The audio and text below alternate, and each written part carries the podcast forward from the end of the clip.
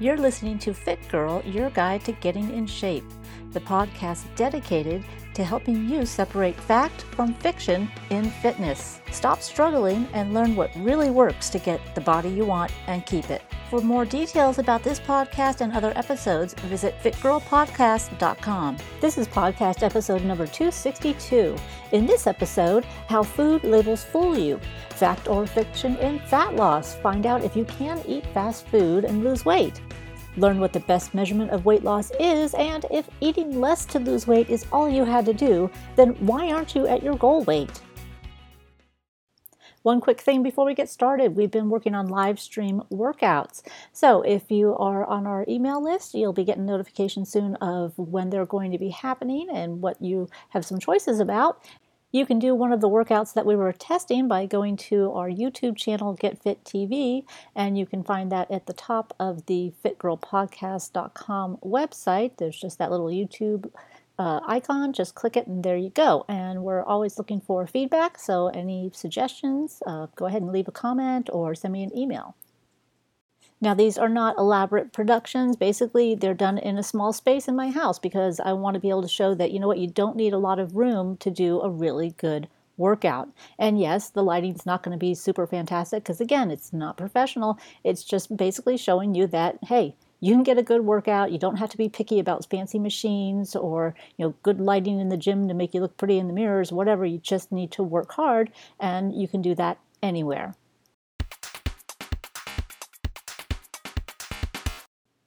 For some reason, I always have people telling me what they've eaten that day. I don't know why people feel compelled to do this, but as trainers, we really don't want to know that because nine times out of 10, you're not eating the right thing for whatever your goal is. And most often, when people are telling me what they've been eating, they'll say, Well, that's healthy, right? And first off, I want to say that there is a difference between eating healthy and eating to get lean. You have a little more leeway when you're trying to eat healthy, but when you're actually trying to drop some weight, then it's a different story. Now, unfortunately, food labels have made it easy to pick the wrong foods, or at least to make it seem like you're eating something healthy when you're not.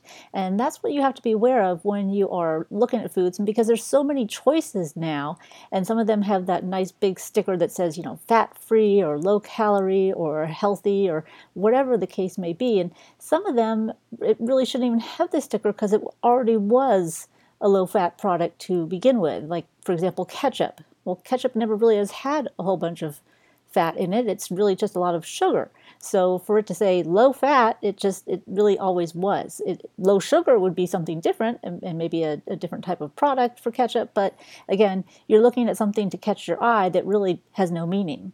Now, in determining what would be a healthy food for somebody trying to lose weight, we're going to talk about that in a little bit as far as what are the numbers you need to look for on those particular labels. But first, let's go through some common food label deceptions, such as low fat versus light versus fat free. Now, in a sense, they kind of all mean the same thing. But sometimes there might be an item that is, like I said with ketchup, already fat free, and then they're going to make it a lighter version. So they're really just maybe taking out half a gram of fat if there was anything in there, um, and that can be a lower fat version. And a great example of this labeling is Pop Tarts. And if you compare the label of regular Pop Tarts and low fat Pop Tarts, there's only a difference of one or two grams in fat.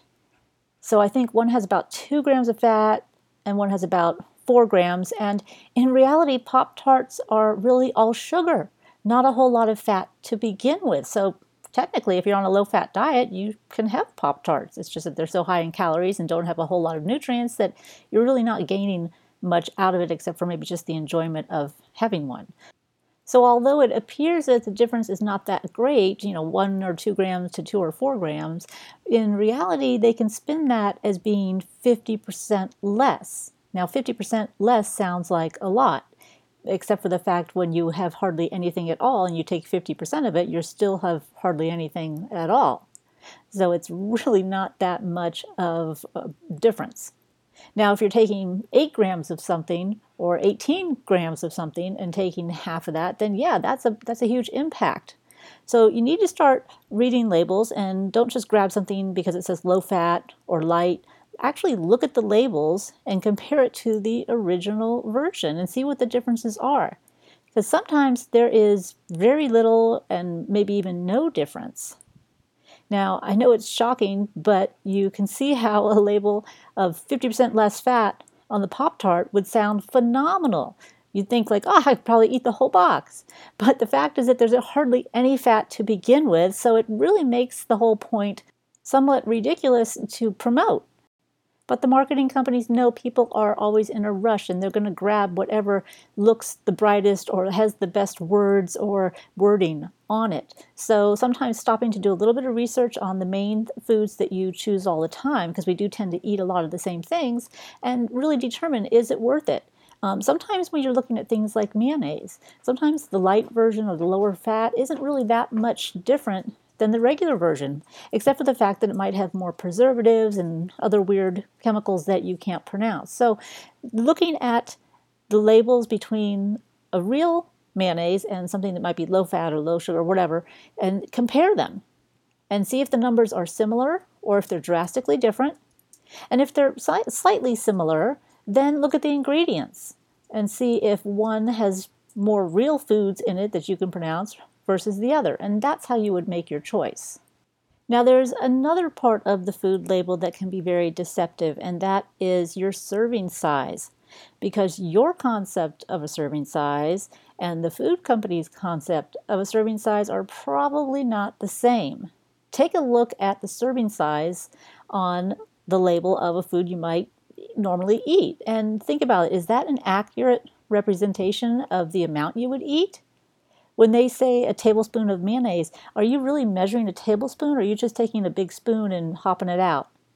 And then you need to take every once in a while comparisons and say, okay, I'm going to really measure out one tablespoon, you know, level it off, everything, put it in a little bowl or spot on your plate, and then take out what you would normally use, or maybe do one and then the other, and compare the two. Many times, the regular serving size is a third of what we would normally eat. And that's a huge thing to consider, especially when you're looking at different foods. I mean, it can be the difference between including a food in your meal plan or not. So, when you're talking about losing weight, again, it's different between getting lean versus eating healthy then you need to compare these things. Eating healthy, you can have a little bit more. You don't have to measure it so distinctly. But if you're really trying to drop weight in a shorter period of time, then you really need to know exactly what you're taking in. There's probably been a time where you grab something, maybe some cookies or something, and you're just like, oh, 300 calories for a serving. And five cookies in a serving. Oh, that sounds reasonable. And then all of a sudden you get home and you realize, oh my God, I've had 15 crackers already or cookies or whatever and now you're like that's almost a thousand calories. So it can add up really quickly unless you're very diligent about saying okay this is the serving size. I'm taking this amount out setting it down and putting the rest away until tomorrow. And let's face it who can do that? It's not very easy to do with certain things. So it might be better to take those kind of foods and leave them for when you are doing your maintenance stage so let's go through an example of this. Let's say that your favorite frozen yogurt has 4 grams of fat per serving, and the label shows a serving size as half a cup. Yet you measure out your normal serving, and then you actually measure it with a cup, and you realize that your normal serving is actually one and a half cups. That means now you have 12 grams of fat instead of the four that they're saying per serving because your serving size is three times. And that's a big difference. So if you think you can eat the suggested serving size, which in this case, you know, in frozen yogurt, a half a cup is probably less than your fist size, then sure, go for it. If not, then reconsider, find something else that's going to fit more realistically into a serving size that you would like. I mean, I know sometimes you just want a little taste of something, and then that half a cup will be perfect. And then sometimes you want to really be able to munch on it or whatever, and that's where you kind of say, well, let me look at some fruits, let me look at some other options and see what's going to be realistic and satisfy whatever it is that I want, whether it's a dessert or a snack, uh, whatever it is, you want to make sure you're going to be satisfied. Otherwise, you'll be eating all day long. A great way to educate yourself on serving sizes is actually kind of fun too. It's to look at a product and take a guess of how many servings you think the item has, and then look at the label. So do this just a couple of times and you'll start to get the idea of how deceiving these food labels really are. And it should give you a better understanding of how much of the product you're likely to eat in one serving. It's easy to look at a bag of like flavored rice cakes and I would probably think that there's maybe two or three servings in there because I know I'd probably eat the whole bag, those little uh, medium-sized bags, I guess. Um, maybe take twi- two servings or two sittings to finish the whole bag. But then when you look at the label, it's telling you there's like eight servings. So perception is one thing, but looking at the numbers and being realistic is another. I think another example of this would be Girl Scout cookies because um, they do tend to come in small packages and you look at the numbers and then you think, okay, not too bad. But then you can literally sit there and eat the whole box within, uh, I don't know, less than half an hour. Um, I know I've almost done that. And boom, there's the whole thing. So the other thing when you're figuring out calories and portion sizes and all of this is to do some quick multiplication and take, okay, the amount of calories times the amount of servings. So if a serving size is 100 calories and there's 10 servings, well, that's 1,000 calories for that whole bag or whole box or the entire whatever you have in your hand. And that kind of puts it more in perspective as far as, wow, I'm probably going to eat this whole thing and that's 1,000 calories right there. So I either have to be really diligent about only having the true serving size, or I have to rethink this. It may seem kind of tedious to have to sit here and calculate things out or think about it or read food labels, but since we normally eat a lot of the same foods, it really won't take long because you'll only have a few of them that you really need to compare. And in the long run, having that information is going to definitely save you time and make your weight loss or your maintenance much easier. Now, the serving size is also used in a little bit of trickery when they tell you that there's only one gram of fat per serving. Well, if a serving size is small to begin with, then that's going to add up quickly. So, how do you know if a serving size has too much fat? Well, for most healthy diets, total fat should be no more than 25% of your daily calories. Now, that's not talking about weight loss or anything, that's just general health. So, for someone who weighs about 160 pounds, that would be about 72 grams a day. Now, some of these can be, you know, plus or minus depending on your goals, your activity level, and things like that, but we're just kind of generalizing for the purpose of example. So in this example, let's say the person was trying to pick a food for a, snack or maybe a dessert or something. So they'd want to check the total fat to see if it fits into their nutrition plan and if a particular food shouldn't have more than 72 grams in its entirety because that basically would be what's allotted for the whole day. So when you do some calculations, you'll find out, ooh, that's that's my whole fat intake for the day, and then of course obviously it's going to be higher in your calories too. So, foods that get less than 25% of their calories from fat should be the more focal point of your nutrition. So, just because a food has a low number of fat grams doesn't necessarily mean it's a healthy low fat choice. Now, for example, a reduced fat whipping cream has one and a half grams of fat per serving. And you might assume that this is a low fat dessert topping something that you can enjoy, you know, pretty generously. However, the product is actually 45% fat, which might not be too bad if you're only using the little serving size, which isn't very much. The whipping cream contains only 30 calories per serving, so with a little bit of division, you can figure out the fat percentage for any food. Basically, one gram of fat is equal to nine calories. And remember, protein and carbs are equal to 4 calories each. So right there you know that you can have twice as much protein or carb items as ones that are high in fat. So anyways, multiplying that one and a half grams of fat that's in the whipping cream times nine is 13 and a half calories from fat. And that doesn't seem too bad until you realize, hey, it's only 13 calories per serving. And then you divide that out and you realize that it's 45% fat. Now, on the other hand, you might have a common nutrition bar, and there's some brands I can actually think of that have that are really more fat than they are protein or healthy oriented.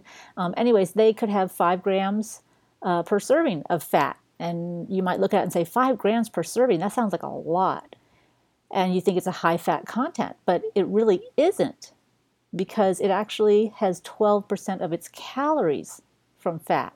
So here's an example. If a nutrition bar has 380 calories and it's packed with protein and carbs, and it only has 5 grams of fat per serving, it's going to be a good choice. And it's going to be a great way to get some energy and aid in your muscle recuperation. Because when you multiply that out, that 380 calorie bar with 5 grams of fat per serving is only 11 to 12% of its calories from fat, which is uh, actually a very good ratio. So take some time to really look at the labels of different bars and do a couple.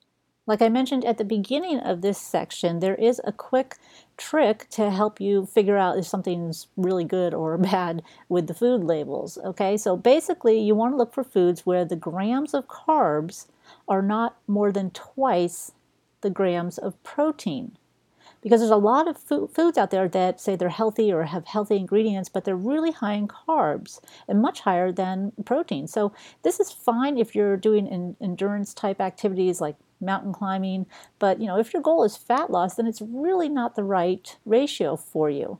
Um, if there are significantly more carbs than protein, your blood sugar levels won't be as steady or sustained, and a better ratio of protein to carb is what you're going to want to look for. So, a bad ratio, one that's got too many carbs, is going to send your body into a zone that might hold on to fat. So again, if you're if you're mountain climbing for hours a day or doing some sort of endurance event, then yes, it's appropriate. But if you're looking to lose weight, then you might want to take a better look at the numbers.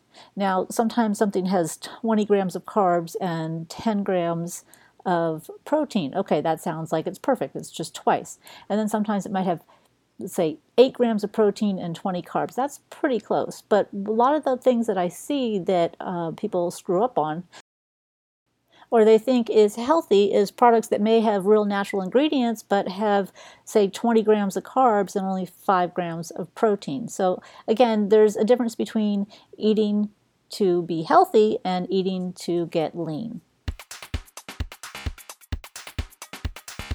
In this section, I'd like to call it Fact or Fiction in Fat Loss.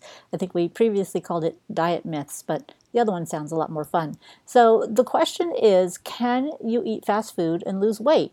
And to be honest with you, the answer is yes. You can have fast food and lose weight if you make an educated choice. And nowadays that's so much easier because you have all of the menus online, you have all of the nutrient labels online, and even if they're not, they're at the actual restaurants themselves. So the information is out there and you can make a really strong educated choice. Now, for example, did you know the Wendy's spicy chicken sandwich has less calories and fat than their Garden Ranch chicken pita? See, I would have thought the other way around. You know, you think Garden Ranch. I mean, that chicken pita, that, and that sounds like it would be less, but it's not. Uh, the spicy chicken sandwich actually has about 15 grams of fat, which sounds like a lot of fat, but if you portion out your fat throughout the whole day and do your numbers, there, there is a place for that.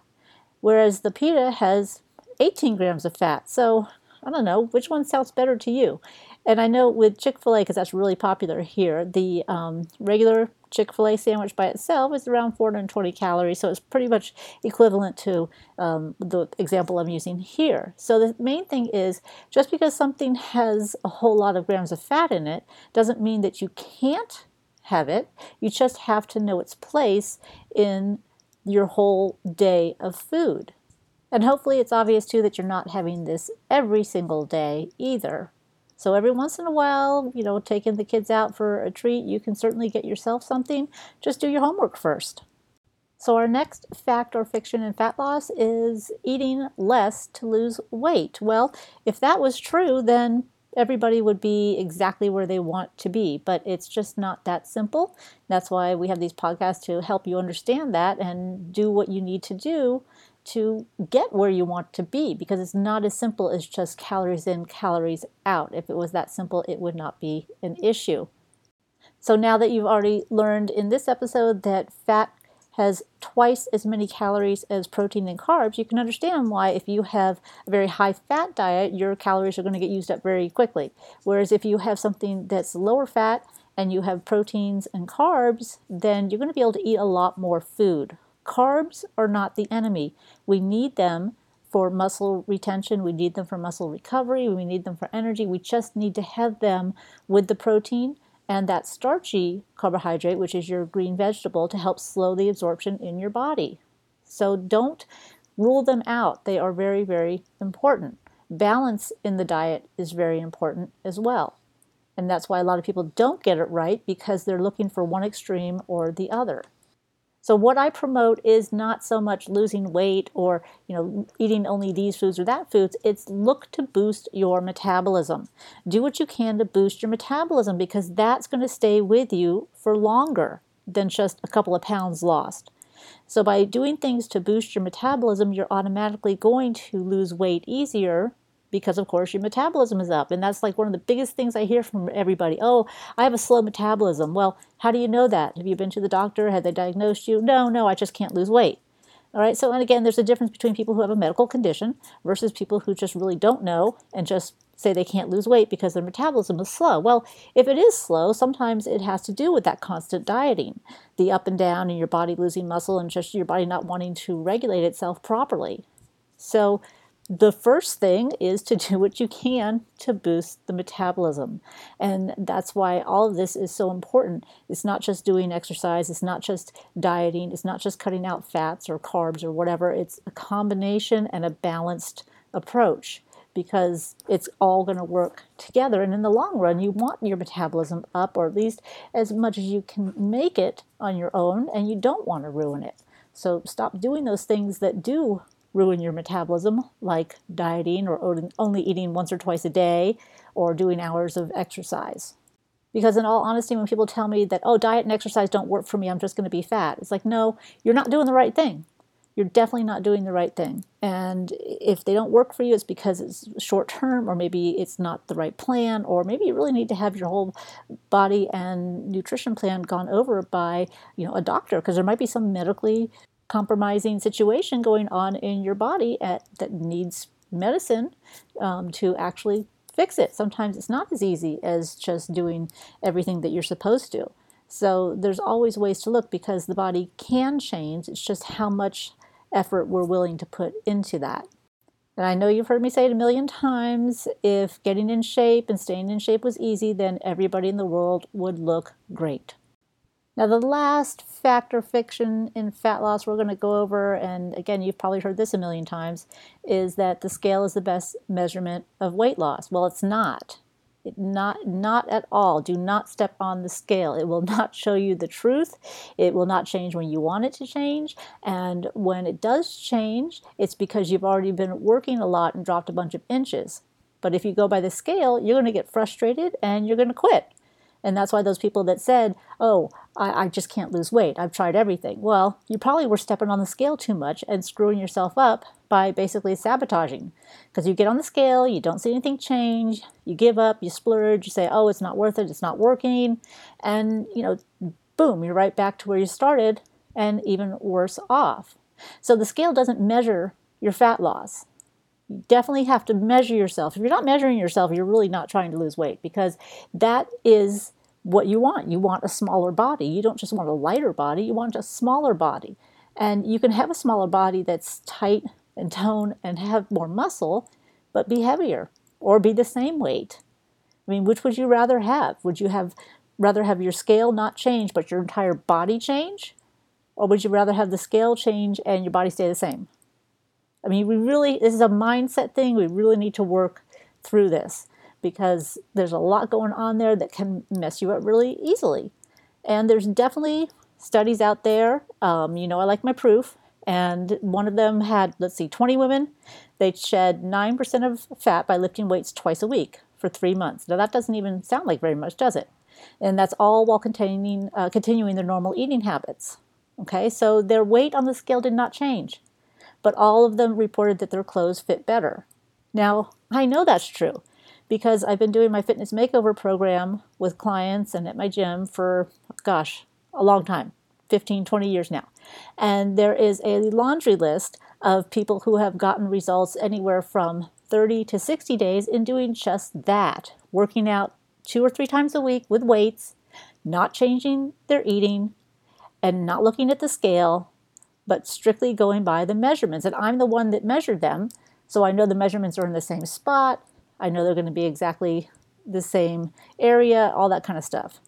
And actually, if you go to my uh, fitnessmakeover.com website, you'll see in the success stories, there's just a slew of people. I mean, it, it works, it just works. But you have to be able to shed that mindset of stepping on the scale. And in that respect, you're probably going to be happy that you're not working with me one on one in person because most of the time when my clients try to step on the scale, I smack them. Not hard or anything, but you know, and, and jokingly and fun. I'm not abusive like that. But basically, just a gentle tap reminder that you're not supposed to get on the scale, and that's not going to tell you what you need to know. And you've only been doing your exercise for one day. A change is not going to show up yet. So then we go into the whole lecture um, for the remainder of their workout. So you're getting the lecture here so you don't have to hear it each time you train. And hopefully it is sinking in. The easiest way to stop stepping on the scale is to move it to another room, move it to your garage, put it someplace that is not easy to get to.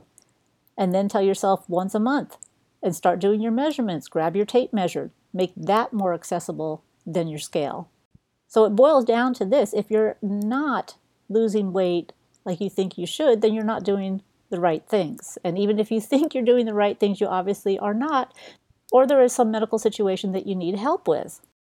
So if you're really baffled, then contact me for a consultation. Go to the fitnessmakeover.com website or the fitgirlpodcast.com website and let's schedule one because I've been doing this for so long that I can usually pinpoint pretty quickly what's wrong with a program or with an eating plan or even just with somebody's mindset that's keeping them from getting the body they want. As always, thanks for listening. I hope you enjoyed this episode, and I look forward to giving you all the insights to help you reach all of your goals and to help you get your best body ever. If you'd like additional information on these topics and more articles on health, nutrition, and motivation, visit fitnessmakeover.com, allinoneworkout.com, or coachkira.com.